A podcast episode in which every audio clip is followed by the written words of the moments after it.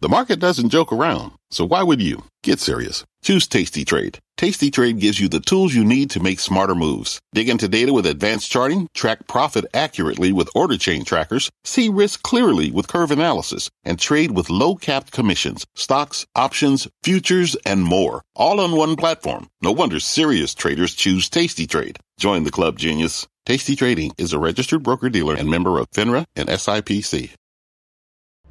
I'm Scott Wapner, and you're listening to CNBC's Halftime Report, the podcast, the most profitable hour of the trading day. We record this live weekdays at 12 Eastern. Listen in. Carl, thanks so much. Welcome to the Halftime Report. I'm Scott Wapner, front and center this hour. Yet another volatile week for stocks as the Fed, rates, and Russia all impact investor sentiment. We're debating the road ahead for your money, as we always do with the Investment Committee. Joining me for the hour this Friday, Stephanie Link, Jason Snipe, Shannon Saccocia, and Josh Brown. Let's check the markets, which remain, as you know, very much on edge. I'll take you to the numbers right now. Russia Ukraine headlines, they continue to dominate. We're watching Fed speak closely. Flight to safety continues a little bit. There's the 10 year note yield. It's under 2%. 193 is where it currently sits. And Shannon, that's really what I'm summing up is kind of the great unknowns. What happens, if anything, over this long weekend with Russia and Ukraine and what that means potentially for a Tuesday morning open? I think we all have to be open minded about anything potentially happening there that could impact this, this the trade next week. Uh, the Fed question, unknown, really. Uh, it's hard to know, really, for the next month until the March meeting. All we have now, a bunch of Fed speak, you know, a hawkish Bullard yet again. What do you make of it all, and, and how do you navigate the market on this Friday? Well, thanks for having me on today, Scott. I, I, think one of the things that we're most concerned about is that there are really two time periods that we're speaking about. And I know we talk a lot about our time horizon on this show, but this very near term period, which, which I'll define as the next six weeks or so. I think you've summed up the concerns and the risks very eloquently in terms of what the market is facing. We've got the the ongoing concerns about inflation and the Fed, um, this storm that we're uh, experiencing in terms of the reset of high valuation stocks. And now we have a, a, military conflict. And so I think what many of us have been doing is going back and looking at the potential impact of, you know, a military action, uh, the potential impact of interest rate hikes. And we see that 12 months out, um, typically these, you know, both of those scenarios result in higher prices um, for, for equities. And so the problem is, is that nobody cares about 12 months from now. They care about right now. And how should I be adjusting in an environment where you know what? Bonds didn't protect capital in the month of January. We aren't receiving those benefits from diversification, particularly if you're further out on the yield curve, to your point. And so, how do you think about navigating? Do you take and put cash on the sidelines here. Well, cash isn't earning you anything either. And so I think one of the other things that we've been really focused on is what are the secondary derivatives of something like the Ukraine Russia conflict? Does that potentially minimize the benefits of economic growth in Europe because they're going to be so beset with inflation coming into this year? Those are the things that when I look at the portfolio, there's areas of interest. Um, there's a balance between cyclicals and some of the, the big name technology stocks. There are additional exposures in areas like small cap and international. And I have to think about all of those things because the opportunities are clearly there. But can you remain steadfast in your portfolio and navigate the next six weeks in order to set yourself up for a second half of the year, which I believe will be markedly different from the experience we've had thus far. Okay, so cash may not get you, Josh, much of a return. It will, however, get you a good night's sleep because there are a lot of things to worry about. Tom Lee has a note out to try and ease some of those fears today. He said bond hawks are winning this battle but losing the war. And if you cut to the end of his commentary, we still see upside to stocks before month end. Um, it's an interesting call given all that's on the table, Josh, in front of us, and so much uncertainty. And we could say it till we're, you know, blue in the face. I mean, the market doesn't like uncertainty. We know that, and this is a special kind of uncertainty. One is the here and now, Russia, Ukraine. The other is the, you know, not only here, but in the weeks and months ahead, and that's the Fed. It's hard to game it all out. Thanks, Scott. Yes, I am wearing lilac.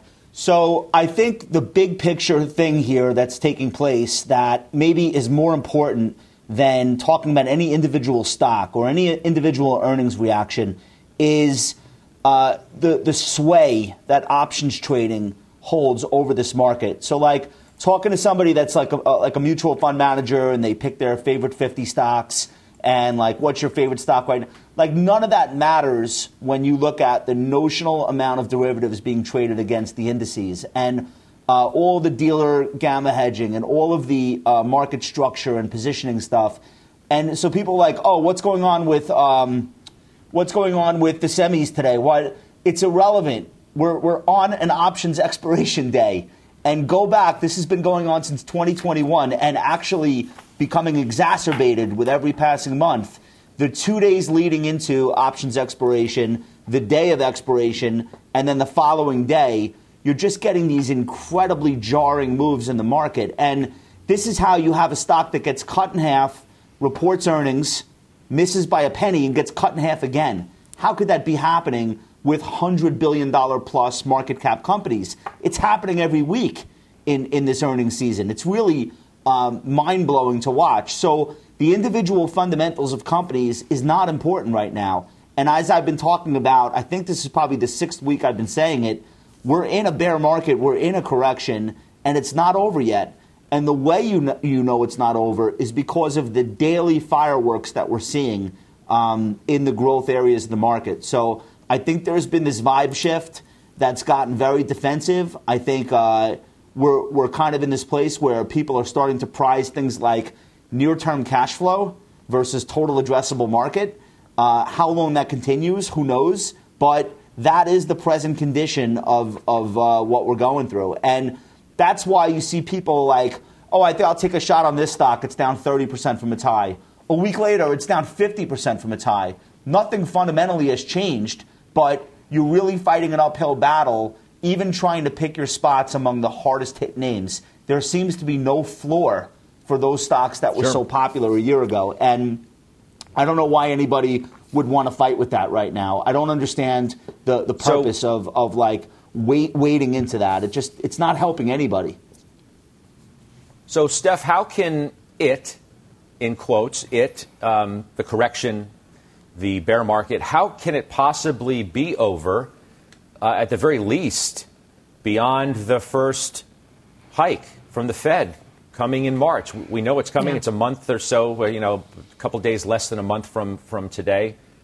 Um, Got to get through that. Got to hear from the Fed. We know more rate hikes are coming uh, after that. Does that mean that for the foreseeable future, we're in this kind of volatile trading environment? And I don't mean weeks, I mean months. Well, it's definitely going to be choppy trading in the next month for sure. Um, more volatility. We have to digest, yes, the Fed. We also have to digest inflation because the headlines were ugly, CPI, PPI, but underneath the surface, it's broadening out substantially.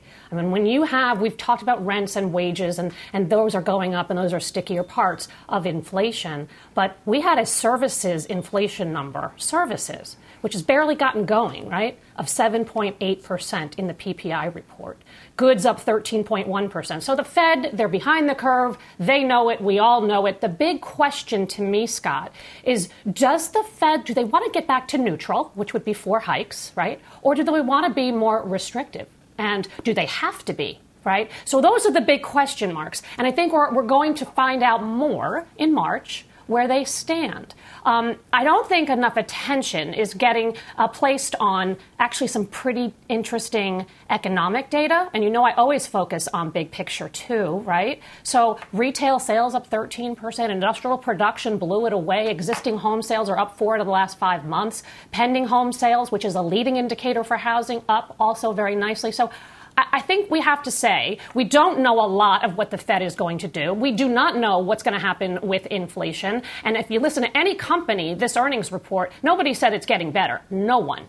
And no one really has a lot of visibility. So I think we really do have to wait. And unfortunately, now we're all data dependent, right? Every single data point that comes out, we're going to totally focus on um, and obsess about. And so, what I'm trying to do, I am a long term investor. What I'm trying to do is we just got through earnings season for the most part. And those companies that actually beat raise guidance, have good free cash flow, have good earnings, and are trading at reasonable valuations, mm-hmm. Mm-hmm. those are the ones that I'm actually looking at. I still like Reopen very much. I would be buying Expedia, I would be buying Wynn Resorts, Hilton, all three of them, pretty solid numbers. Um, and then I would look at something like a Coke or something like a McDonald's, uh, something like an American Express, okay. a GXO. There are so many companies out there that just said really good things that if you get them on sale, you could leg into them, you know, maybe not a lot, but a little bit, and see how it goes and, until we get hey, more Steph. information on the Fed. Hey, Steph. Uh, forgive me for uh, interrupting yeah. you. Uh, I just want to throw up uh, shares of Amazon if we could. Part of the conversation we're having, and, and Josh mentioned this in, in some degree, of the degree to which some stocks have pulled back and whether some have simply just pulled back um, too much and are about to have a swing. Um, Dan Loeb's Third Point has released its fourth quarter uh, investor letter, so the f- fourth quarter from 2021, in which he argues that Amazon is trading at a 30% discount and is near a turning point. I just didn't want to uh, sit on that news, and we can discuss this uh, for a moment and then get back to the other conversation. Uh, but again, this is a bullish outlook um, from a very astute investor who takes a look at the landscape right now, particularly in mega cap tech, which has not been immune to the pullbacks that we've seen in the market. Now, obviously, those stocks haven't pulled back anywhere close to the degree that some of those higher valuation stocks uh, and no earnings, if you will, stocks have, have put forth. Um, I'm wondering, Jason Snipe, I can't remember, I believe that you own Amazon, and forgive me if, if you don't, but I'm sure you have an opinion on this view by Dan Loeb that it's trading, as he says, at a 30% uh, discount and is nearing a turning point? Yeah. Yeah, so I do, Scott. And, you know, to echo a lot of the points that the committee has made, just from a macro perspective, it is, you know, a foggy area right now. I mean, almost 75% of the S&P has reported at this point. You know, typically earnings tend to be a catalyst for, for growth and, and earnings in the market uh, you know, we, we have a geopolitical issue that is, is very concerning with the Ukraine crisis, you know, that we're seeing. And then we have a Fed that uh, we're trying to figure out what the move is going forward, right? So there, there's a lot of uncertainty around how much and how fast, you know, the velocity, you know, in which that they, they tighten, I think is concerning for the markets. But as it relates to Amazon, you know, when I look at the cloud and, and just the cloud businesses, whether it's Azure, whether it's AWS, you know, and some of the other cloud businesses out here, I think that's a huge opportunity uh, from a technological standpoint. And of course, a lot of these big mega cap tech names have not felt the pain like the rest of the market has. Not that they're not immune to some of what we've already discussed from from a uh, macro perspective. But I, I, do like Amazon here. You know, I, I, I, like Microsoft as well. I think those are some of the those are the mm-hmm. two mega cap names that I think can continue to ride out some of the turbulence that we're feeling right now. You, you, know, Josh, I mean, Loeb is obviously looking at a lot of what a lot of other people are looking at, and the fact that you have a stock that's near 20% off of its high for the year, um, and it, it has pulled back, and I, you own it as well. Herein lies the market in which we find ourselves. A lot of stocks are down a lot. And at some point, they become too good to turn your eye to, right? That you, you have to, at some point, view the highest of quality stocks as having a good entry point down 20% off the year high.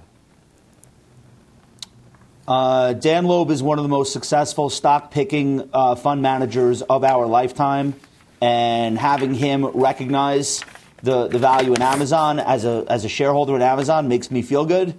Um, I've frequently made money in stocks that he's come into. Um, unlike a lot of his uh, contemporaries, he doesn't do macro tourism. He doesn't wade into debates about what the Fed should or shouldn't do. I think he focuses on finding companies where either they're undervalued and he can help, or they're undervalued and the market on its own will recognize that. So I don't know which case this will be, but uh, I, I, I don't know anything about what he's saying other than I agree with it if he thinks the stock is underpriced. But here's the thing, though. So what? So uh, I think the company already is worth uh, uh, $5,000 a share. It doesn't mean it's going to go there. If you look at AWS, it's 71 billion in revenue last year. So what would, what multiple would you put on that as a standalone entity? Would you put 10 times sales on that?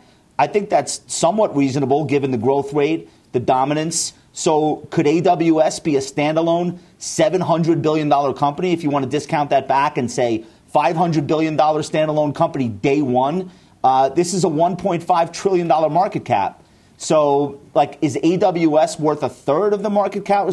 There are so many moving parts in Amazon. It's incredible. Uh, and I think some of the parts alone, it's worth a lot more. Then you consider the logistics they're building out. They'll be the only company that has this logistics network to rival UPS and, and, and FedEx. And what's that worth? I don't know. So there's, there, there's a great argument for Amazon to be higher, but so what? The market may decide it doesn't care for about any of the things I just said for the next year, the next six months. I don't know. Amazon hasn't moved since June of, of 2020, uh, which is really remarkable considering how much the earnings have grown, the cash flow, the subscribers, uh, the, the, the, prime business. The growth has been explosive. The stock has not reacted to that. So uh, it's great that people are recognizing the value. The question becomes when will the market actually care? And it takes a long time for that. Remember, we were having conversations about how cheap Apple was from 2010 to 2012. It wasn't until Icahn got involved, started going out to dinner with Tim Cook, pushing him to raise the dividend, pushing him to do buybacks, that that value was unlocked and the multiple on Apple tripled. Could that happen for Amazon? Maybe. It's not as cheap as Apple was then, but I'd love to see a re rating. I'm just not convinced that we're going to see that anytime soon.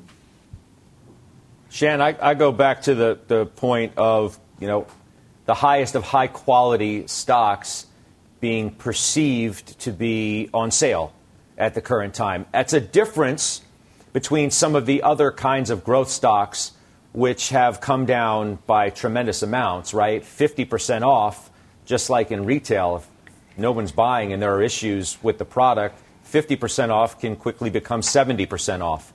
And that's happened to some of those types of stocks. But at some point, maybe the conversation becomes different when you look at an Amazon, for example, or the Microsofts or the Apples, the Googles, et cetera. And some today, by the way, are even looking at a meta like Jim Cramer and saying, okay, at $208, now you got me.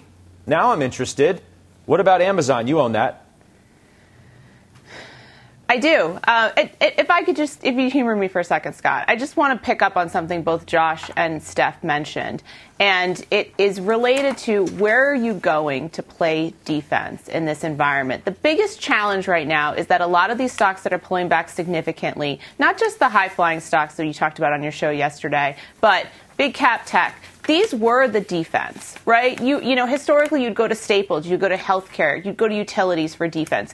There is no place to play defense. You talked about the 10 year. And so if I look at something like Amazon, and my assumption is, to Steph's point, that we're going to continue to have consumer spending uh, continuing to accelerate, that we're going to be able to digest those higher prices, that the housing market is going to continue to accelerate, that to Josh's point, we're going to get over this point where it doesn't, I mean, cash is actually actually losing you money in this inflationary environment. So just to be clear about that. So I think if you look at something like Amazon, to, to Josh's point, you know, 40% year over year growth for AWS at a 30% margin. At some point, the inflation, the, the discount rate, the percentage of their cash flows that are coming in the future, that really becomes less of an issue. And so when do we get that tipping point where energy and materials, which are holding up better, those are not defensive stocks, um, but they are benefiting right now in this environment. I think it's really important to just kind of take a snapshot of where we're at and say, this is a really in- difficult investing environment because there aren't a lot of places to hide. And so then you have to go back to where are the relative areas of opportunity? Because everything's going to be under pressure. I, by the way, um, we need to go through the investor letter a, a, little bit more closely as well, which frankly it, it's just near impossible to do on live television as we're ha- literally having this conversation uh, in, in, real time and trying to digest um, the comments here. But at least that's the headline from the most recent investor Judge, letter. Again, saying, from third Judge, point from, from Q. I'm sorry. He's Yeah. saying he's saying AWS could be worth 1.5 trillion, and that the rest of Amazon could be another trillion on top of that, which is more aggressive than even what I was saying. And I don't know Mm-hmm. how he gets there, but like that's that's the that's the headline. If if there if a consensus forms around Amazon that AWS is worth that much, uh, which I, I haven't seen a sell side note e- even come close to that, that's a big deal. So All right. Well, we'll we'll continue certainly to um, to follow that. Uh, and look, certainly, you know, big name investors. Speaking of um, topical today, given our conversation yesterday with ARK's Cathie Wood, you should know the ARK Innovation Fund, the ARKK, um, taking out its prior low today. Those stocks remain under considerable pressure, and we're going to get into some of the individual names in Cathie Wood's Innovation Fund. There's a look at at ARK down 58 percent. We'll call it uh, off the year high. She was with us yesterday. She defended her stock picking prowess. She defended her research. She was defiant in terms of saying, yes, these stocks were in a bubble. And she claimed many are in deep value territory. Listen. We believe our portfolios are extremely undervalued. You have to have a five year investment time horizon. And if an investor is looking for uh, returns over the next quarter, the next two quarters, you know, we can't promise them. Nobody can promise them. That's a, a macro call these days. However, if you give us five years, I, I, I will tell you, we are running a deep value portfolio. Steph, she said, we right now have, quote, one of the most misallocations of capital in the history of mankind. Um, conversations about valuation don't seem to, to really matter with Cathie Wood. She maintains this five year time horizon. So checking her on a, a lot of stuff like that remains difficult, right? Because it can always be the fallback. Well, our time horizon's five years, so who cares what the stock does now? If you buy these stocks today, you're going to be supremely happy in five years because you've made a tremendous bet on innovation and anything but that or seeing it that way, you're, you're simply missing the boat. I, I'd love to get your take on the points that she, she makes here about a lot of these stocks, which many of our viewers have owned and unfortunately have ridden down so far. Yeah, I mean, anything can happen in five years' time. That's impossible to gauge, right? So, momentum is really good on the way up, but on the way down, you're catching a falling knife. There's no valuation support. And so, when you're looking at price to sales, total addressable market, which I have also done in terms of trying to see big picture and where their market share uh, of certain companies can go, um, but but the market doesn't want that right now. They don't want the non-earners right now. There's no way to value these companies other than to think about out in 5 years what the markets are going to look like. And again, especially in technology, things can change on a dime. I mean, look, you go back to Amazon. It's actually trading at 45 times earnings. I think that's one of the cheapest it's been in a very long time, and that can't get out of its own way because because the investors in the market right now, they're not rewarding high multiple stocks. Maybe they will, especially if the economic growth slows. Maybe we get back into growth. But right now, I think these stocks, there's no way of knowing how much they're going to go down. And I hate to pile on because I do think she's very bright and I do believe in a lot of the things that she says. However, I don't even have a five year time horizon. I don't think that's a prudent way of, of investing, quite frankly. I mean, if you if you if you just look at some of the the stocks, right? Not everything is going to get a five year time horizon. There's just not the, enough patience to go around to sit on big losses and stay with the program. Um, you know, Josh, I, I, I got Palantir sold about five million shares of Palantir. That's after loading up on it in recent months, and that's with an, an earnings report and a stock that's gotten absolutely obliterated. There it is, 63% off of its high. That's on Roku, which is in the innovation fund. Um, she defended it yesterday. That's a stock that's well off of its high. Look at that, 77.5%. That takes us to DraftKings, which is another stock that's absolutely getting a hammer today. You take all three of those in context of the greater Cathie Wood's story, and, and I'm wondering what you make of it and the conversation that we had yesterday, in which I know you heard all of it. You know, there's a, there's a dynamic in play here that there really is no precedent for.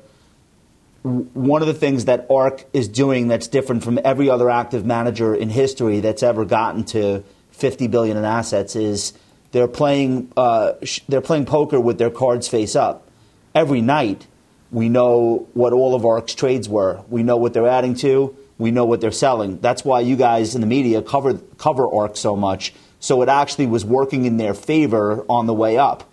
Um, they would announce that ARK just bought XYZ stock, and a whole army of retail traders would get that news from CNBC, Bloomberg, MarketWatch, Yahoo Finance, and that would almost act as amplification, driving more people to buy those stocks also.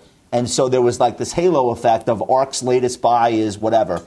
Um, so that was great. That, that went really well for a long time. Raised a lot of money that way, raise your profile, uh, etc. But unfortunately, we're seeing that that same process works in the reverse. So everybody knows their holdings, and everybody knows that there are redemptions and that there's money coming out. Not every day, but everybody understands that they're not raising 10 billion a month or 10 billion a quarter the same way they were in 21. So if you know that mm-hmm. and and you're a trader, you have the ability to shoot against those holdings and you have the ability to to even press shorts on those holdings depending on your level of sophistication. So we've never seen that before. You think about a famous active manager like a Bill Miller. Um, it, even if he gets himself into trouble and, and, and the Legg Mason Value Trust has net redemptions, you don't really know what his holdings are or what his trades are because he's filing 45 days after the end of the quarter. So an, a, a transparent, actively managed ETF has this additional handicap that works against it in an let environment me, like this. Right. And I don't know how that spiral ends, but it's tough. Josh, let me, let me get to, to Jason Snipe. And I, I mean, I, am not sure to the degree of which, you know, which stock. I think you, you own Twilio, don't you? Yep. I do. So right. I mean, so you're yeah, in you're yeah, in the you're in the universe. Yeah, yeah. so I own I own Twilio, and I also own Shopify. And what I would say is, you know, I'm, a lot of, a lot of the committee has already shared. I mean, obviously we're moving from a price to sales environment to a PE environment, and I won't get all caught up in in performance and what's happened or transpired, you know, over the last quarter or or year, you know, with ARK with the ARK funds. But I think it's all about, as she described, it is about the time horizons. Obviously, she's highly invested in innovation. I think Josh makes a great point on the transparency, you know, which I think benefited her on the way up, and then obviously on the way down, it's a little bit tougher. So I think it's a tough environment right now to be in a lot of these names, and they're they're long duration assets, and we're in the short duration market. So that's kind of where I'm at, you know, from, from you know, my but you're, thoughts on but you're but you're still taking. I hear you, but you're still taking a long duration view to the stocks that you've been riding all the way down. Because my next obvious question would be, why why haven't you sold them? Now, I'm sure yeah. you wish you did much much higher, um, but the yeah. mentality and the methodology at this point is what? Yeah, so Scott, I think for me, you know, as it relates to the high beta names, and I think I've said this on the show before, I mean, you absolutely need to right size them. You know, as we move from one cycle, you know, in a very accommodative environment to a tightening cycle, I mean, you can't be in these long duration names market weight or overweight. So we're underweight these names, but for us, as it relates to our benchmark, you know, we do we, we believe in the business models specifically of Twilio and Shopify uh, so we're okay with that, and it's, obviously it's tough feeling the pain on the way down. Um, but you ha- got to make sure you're right sizing these positions, you know, and understanding what's going on from a macro perspective. I, I want to hit DraftKings quickly, and, and I want to come back with you, Josh, because you asked um, uh, quite specifically, and I thought very well, by the way, um, a question of, of Cathie Wood in which you brought up DraftKings, for example, and referred to them as a quote unquote bookie uh, and the lack of innovation leading some to question why a company that you say lacks innovation would be included in an innovation fund. Now, DraftKings down uh, substantially today. And I don't know if you noticed this, but you know our our guru on this topic, Contessa Brewer, flagged the fact that they've introduced this made up metric, essentially, um, called contribution profit positive. Uh, okay. Gross profit minus marketing. Well, the whole, the whole issue, Josh, with DraftKings is the spend on the marketing. And that's a legitimate, relevant part of the business as they try and deal with competition and to gain new users and keep the existing users in which they have make the comment here. I'm curious as to what I, you have to say about all this. Yeah, I, I don't see it as innovative, um, and it's okay. It doesn't have to be. Like the, these are not like futuristic companies. These are companies that are doing something that's as old as time. Go watch a go, go watch a movie about ancient Rome. There's two guys in the stands uh, betting live or die on a gladiator. Like what, what we're talking about is a company that's been able to take uh, that's been able to be positioned really well for every state in America eventually being knocked down like dominoes to allow sports betting. And I think eventually it could be a good business, but there are way too many players. So if you watch an NBA game, you'll see like uh, the Caesars commercial with JB Smoove, and then you'll see right. BetMGM with the kid from Breaking Bad, and it's on and on and on. Sure. And so, hey, Josh, the, do me a favor. Forgive me. sorry, sorry, sorry, sorry. Hold your thought. Just hold your thought for two seconds. I got some breaking news with Steve Liesman, our senior economics expert. I'm going to come back to you, I promise. But, Steve, what do you have?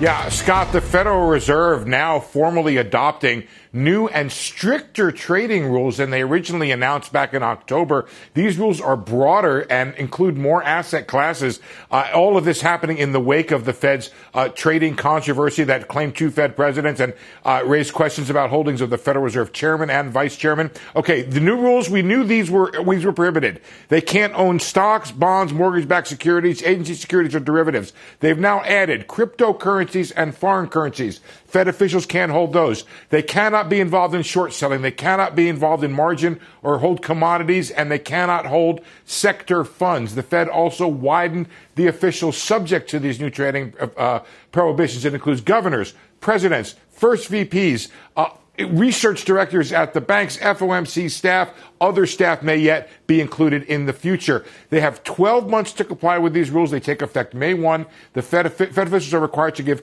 45 days notice before purchasing assets and disclose any asset hold, uh, changes within 30 days. So, Scott, this is pretty uh, uh, widening of the trading rules in the wake of those controversies that we've been reporting out, the Fed taking action and widening to stricter rules for the Federal Reserve. And, and then they went on even further, Stephen. They said in Congress people and senators, they can't trade stocks anymore because that's totally ridiculous. uh, oh, they didn't do that. They, they didn't, they, no, you are correct to say that this this really does cast a spotlight on what Congress can and should be able to do. As you know, they're debating that now. The Fed, I think these are among the most uh, strict uh, trading rules of any government agencies. They said that they looked around the world and they looked within other agencies here to broaden out these rules from what they first decided to do in October. All right, Steve, I appreciate it. Thanks for the update there. That's uh, Steve sure. Now, I, I, promise I'm going to get back to Josh Brown before we get out of here on this Friday. I do want to take a break. Check out this mystery chart. One financial stock, it's up nearly 40% in a year. There was a bullish call on it today. Shannon owns it, which means we're going to trade it. We'll do that next.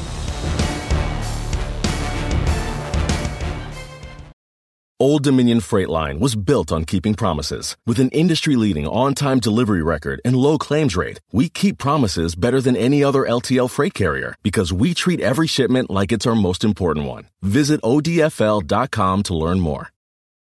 B2B selling is tougher than ever, and we feel your pain. If you're struggling to close deals, consider giving LinkedIn Sales Navigator a shot. This sales intelligence platform helps professionals like you engage high value customers drive higher revenue, and increase sales performance. Sales Navigator also guides you in targeting the right buyers, highlights key signals such as job changes or which accounts you should prioritize, and uncovers hidden hot prospects so you can find those buyers that are most likely to convert. Fueled by LinkedIn's 1 billion member platform, Sales Navigator gives you the most up to date first party data, enabling you to unlock conversations with the people that matter. Right now, you can try LinkedIn Sales Navigator and get a 60-day free trial at linkedin.com slash halftime report. That is linkedin.com slash halftime report for a 60-day free trial. Let LinkedIn Sales Navigator help you sell like a superstar today. Just go to linkedin.com slash halftime report and get started. And do the Wall Street Journal headline and do the call of the day. All right, you're, you're, you're looking at the, uh, the markets right now, um, and you can see we're, we're in the red. The Dow, S&P, uh, the Nasdaq, Russell 2000 are, are, are, all negative. I do want to call your attention to a Wall Street Journal headline, which you may have uh, heard me discussing with our control room, live television. That's what goes on sometimes. Um, U.S. officials are warning of imminent Russian invasion of Ukraine with uh, tanks and fighter jets and cyber. Certainly, there's been a lot of talk about uh, diplomatic efforts uh, trying to head off a war in Eastern Europe uh, between Russia and Ukraine. But at least right now, according to the Wall Street Journal, uh, U.S. officials are now warning of an imminent, that's the word that they use in their reporting, Russian invasion of Ukraine with tanks, fighter jets, and cyber. We're going to keep our eyes, obviously, on the market for any reaction there. There's already today been a, a flight to safety. And you can certainly see that within, I'm not just talking about stocks, obviously, but you can see that within the 10 year note yield. Uh, the yield has been ticking lower people going into bonds, and thus the yield on the 10 year is now uh, right at 192. It spent the better part of the week at 2%, if not a few uh, ticks higher than that. But we'll keep our eyes peeled there uh, for any more headlines that come out and what the prospects could be uh, for the market. And Shannon, that's a critical question. I, I mentioned it at the, the very top of the program here of one of our, quote, great unknowns one of which being what happens between Russia and Ukraine. Don't forget, it's a long weekend here. Uh, what does it all mean for what could happen on Tuesday if something, in fact, uh, does escalate over the weekend? Well, and it's not a long weekend everywhere, right, Scott? This isn't a Christmas holiday situation. So, you know, we're going to be trading on the back of, of activity that we're already going to see elsewhere. Um, you know, very, very concerning in terms of, you know, our allyship with our European um, colleagues. We have a significant amount of overhang in terms of energy prices, which are already elevated. Um, you know, the Europeans are in a, a, very difficult spot. They are not um, they are not energy uh, independent. And so, therefore, this could create uh, significant ripple effects um, for the European Union and for the UK from an economic perspective over the next couple of months. Not to mention, you know, the potential military involvement from from NATO countries. Yeah. Uh, Jason Snipe, how close are you going to be watching this over the weekend? Um, markets are already on edge. Yeah. Yeah, it's deeply concerning. Obviously, there's been a little bit of volleying back and forth. Earlier in the week, we heard some positive diplomatic uh, news, and then obviously we're, we're, going back in the other direction. So, um, with an expiration date today and options activity, you know, this is deeply concerning. So, we'll be following all the markets and kind of seeing where we are you know, and how we need to position going forward. But it's, it's obviously a concerning event. Yeah, Stephanie Link in, in managing a portfolio, uh, you know, with a lot of stocks with sensitivity to uh, issues like this. How, how are you watching that? Well, it's it's challenging for sure, and as I said earlier, that it is a volatile situation. Um, there's a lot of unknowns. Just add this to the another unknown do we actually put out sanctions? Number one, I mean, I, I would think we would. Um, yeah, and what is our response, right? And we'll hear about that at four o'clock today, unfortunately, from the president uh, after the markets are closed. What does it do to the oil market? What does it do to the natural gas market, which has just been unreal in terms of what's going on there? And then what happens to demand destruction, right? I mean, if people start to pull back, that's something to watch. Um, so these are not good things for the market. These are not good things for risk on assets. But as Shannon said earlier, this you have to kind of think a little bit longer term as we get past this, and we will get past this. So let's get past the Fed first. Look, let's watch data on inflation. Let's watch data in general, and then we've got to watch this situation. But uh, I, I think for the long term, and my long term is like a year out. Um, I'm trying to find some opportunities, good quality balance sheets, good dividends that are absolutely safe. Um, when they come down, uh, those are the kinds of things that I want to be buying. And, and, and I think you get an opportunity over the long run. Yeah. Um, so let's keep our eyes on the market uh, where we do look like we're uh, at the lows of the day. Dow's looking down about 300 points, guys. Let's let's show uh, the the tabs if we can of where we are across the board. Again, the market's apparently uh, at least modestly from where we were because we were already in negative territory by about 200 points or so on the Dow. We're, we're pushing a 300 point loss. There is that Wall Street Journal headline that we were bringing to you uh, moments ago. Uh, it crossed about nine minutes ago.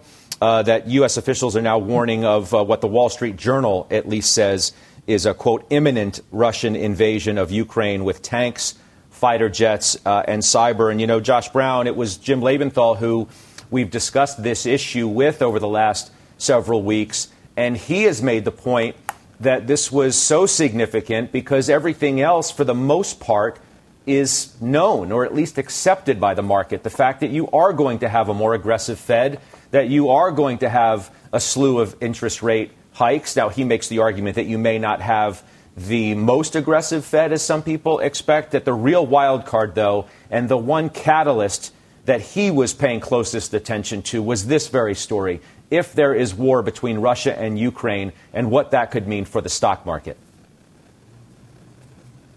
Well, we know the initial reaction is not going to be ebullient, uh, rallying and dancing in the streets. But if you if you look at the last hundred years of how geopolitical events have affected the stock market, the record is way more mixed than you would otherwise have thought. Um, stocks fell three percent after Pearl Harbor, and we gained that all back within a month um, at the onset of, of, of uh, you know, most major conflicts that the U.S. was involved with directly, um, you actually had stocks rally within a week or so. Um, and a lot of that has to do with military spending and uh, obviously the, the, kind of inflation that comes with fighting a major crisis. But these little things that happen here and there, 2014, we did have a vol spike around Crimea. And, you know, you, you shouldn't you shouldn't look at that and say that's a reason to not be invested. Um, the better way to think about that is okay, if and when this happens, it's not going to be a fun day, mm-hmm. but the market has a way of processing these things and getting past them. Um, the assassination yeah. of JFK, stocks went up later that week. So I just I think it's not black and yeah. white how your portfolio might react. Let's get back to Steve Liesman with some more breaking news regarding uh, the Fed. And we do have a number of speakers today, Fed. Uh, Steve. Yeah, uh, Scott, uh, John Williams, the New York Fed president, a person we haven't heard from, recently saying he does not see any compelling reason to take a big step at the beginning. And that is telling reporters from a media briefing essentially uh, that he favors 25 basis points as opposed to 50 basis points. Very clear. We haven't heard that from him in the past. He said we may need to make a decision later to speed up or slow down. Uh, the market and the Fed, however, he says, are in agreement on the ultimate path of Fed funds being upwards and toward a neutral rate of two, two and a half percent. So, um, Scott, I know the market's uh, really getting neck pain from the Ukraine story, the Fed story. Those are the two big stories animating the market right now. But in general, as we've been reporting, the, the, the, Fed story here is more of a 25 at the beginning rather than a 50. That has certainly been the way the market has traded. And I have to apologize to my good friend Josh Brown for cutting him off a second time in, a, in one half hour. second time. You know, um, and I, I, do wonder, Steve, though, right? They're, they're two separate stories inherently. Um, obviously, the Fed yeah. and then Russia, Ukraine. But I have to believe that there's crossover effect to some degree. Um, the impact on energy prices causing even more inflation from you know energy price escalation. And then there's also the the potential just more disruption to supply chain issues. Uh, a war anywhere in Europe is not good for an environment that is already uh, s- uh, suffering some issues. I think you're asking the right questions, uh, uh, Scott. And, you know, the extent to which the war concern, I believe the way I've watched the market trade, does trump the Fed concern here. That's for sure. But you have economic issues that could flow from uh, what happens in Ukraine. You could have greater inflation for a lot of the reasons you just mentioned there. Um, and, and, you could have uh, really ricochets back towards on this side of the Atlantic from what happens there. And you'll note, Scott, that the word geopolitical was in the Fed minutes from uh, back in January uh, four times in the last minutes, and that is increasingly part of the regular rhetoric that is being talked about by Fed officials as they're looking at this And that's another reason, at least at the moment, to go slow. Yeah. All right, Steve. We appreciate it. Uh, Josh Brown forgives you for certain. Uh, we're back right after this.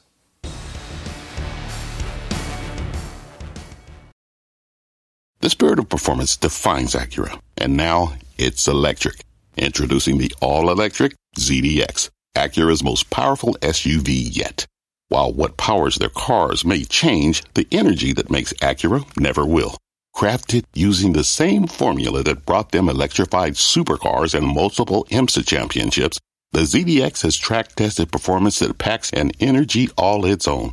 With a premium Bang & Olufsen sound system and up to 313 mile range on a single charge, and a Type S variant with an estimated 500 horsepower, the ZDX is everything they said electric could never be. It was built with the driver in mind, just like Acura's been doing since the beginning. We could talk all day, but the only way to experience this electric performance is to drive it yourself. Unlock the energy and order yours at Acura.com. What does it mean to be rich? Is it having more stories to share or time to give? Is it being able to keep your loved ones close or travel somewhere far away? At Edward Jones, we believe the key to being rich is knowing what counts. Your dedicated financial advisor will take a comprehensive approach to your financial strategy to help support what truly matters to you. EdwardJones.com slash find your rich. Edward Jones, member SIPC. Let's take a look at shares of Shake Shack, down about five and two thirds percent. Josh Brown comes after earnings. I wonder what your take is here. It was down a lot more. Cramer made the argument today that the idea that it was down 10% earlier was just too much. Yeah, I mean, it's, it's, it's almost irrelevant. This was going to be down no matter what because find me a company that reports earnings and goes up. That really doesn't exist right now. Yeah, Um, true. If you want to sell the stock because of if you want to sell the stock because of Omicron, that's your prerogative. I think it's stupid. The stock belongs much higher. Um, I've been in it for a while. I'm up in the name. It's been as high as 130 in recent in the recent past. Uh, I don't know if it's worth that much, but certainly it's not worth this little. So it's a tiny market cap, sub three billion dollars. I would argue the brand value alone is like half of that. So this is a company that always struggles when there's a wave of this stupid pandemic. We are getting over the fact that this pandemic is going to be forever. I don't think the stock's going to keep reacting every time there's a wave going forward. So um, I, I don't think today's action is particularly meaningful. I'm long. I think there's a bright Let me- future ahead. Let me ask you. Let me ask you it a little more nuanced. Then, um, how much of the I don't do forty-five nuanced. I'm from percent Long decline? All right, I'm going to ask you anyway. You can call it whatever you want answer however you have to. Um, How much of the 45% decline from the 52-week high is due to Omicron, or Omicron uh, packaged along with you know questions about growth, uh, et cetera? Uh, there aren't any questions about growth. The company is successfully opening new locations, has great uh, momentum outside of these uh, these little waves like Delta and Omicron. Anytime they get a chance to report uh, same store sales when there's not a virus on the upswing, the numbers are fantastic. And if you want evidence of that, look what they just said about February: 13 percent same store sales in the month of February. Uh, why? Well, Omicron started to decline. So again, if you want to bet against this company or sell your position because uh, we had an uptick in, in the virus in December and January that is now completely collapsed, you can do that. I don't invest in the rearview mirror.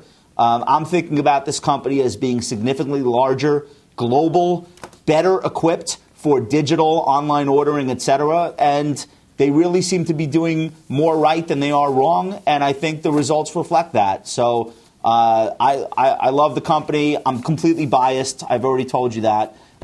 so this is this I is a, a biased I take, but I, I would be long the stock. Just, just don't get any burger grease on the lilac, okay? It looks very nice. Thank you. I will try not to. Okay, we'll do final trades next.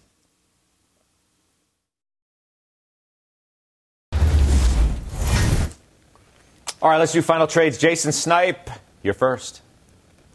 Yeah, so I, I like AbbVie here. Another strong print earlier this month, 13% EPS growth and a nice dividend of above 4%. I like, I like it in this market here. All right, appreciate it. Uh, Shannon? Big week for retail next week, Scott. My pick is Home Depot. I love the adjacency to the housing mm. market, mm. um, and they've already done the work in terms of their e commerce platform. Yeah, do have a lot of uh, retailers reporting next week. Depot, Macy's, Lowe's, TJX, Foot Locker. We'll be all over that, of course, next week. Uh, Stephanie Link? Cisco, this is quality on sale. The stock is down 10% year to date. They just posted a great quarter, 14 billion in backlog, third quarter in a row of 30% plus product order growth. They announced a new buyback as mm-hmm. well. Mm-hmm. 2.7% dividend yield as, as well. Like that one. Okay. Josh Brown. Josh Brown. Uh, sticking, sticking with Amazon, happy to see uh, more recognition for how undervalued the company might be. All right, great stuff. Thanks for watching The Exchanges Now. You've been listening to CNBC's Halftime Report, the podcast. You can always catch us live weekdays at 12 Eastern, only on CNBC. People today can spend half their lives over 50. So it's good to be financially ready for what's important to you as you get older, like a family vacation. Or starting your dream business. Welcome to Connie's Coffee. How may I help you? AARP's trusted financial tools can help you plan for whatever your future holds. That's why the younger you are, the more you need AARP. Start planning today at aarp.org/moneytools.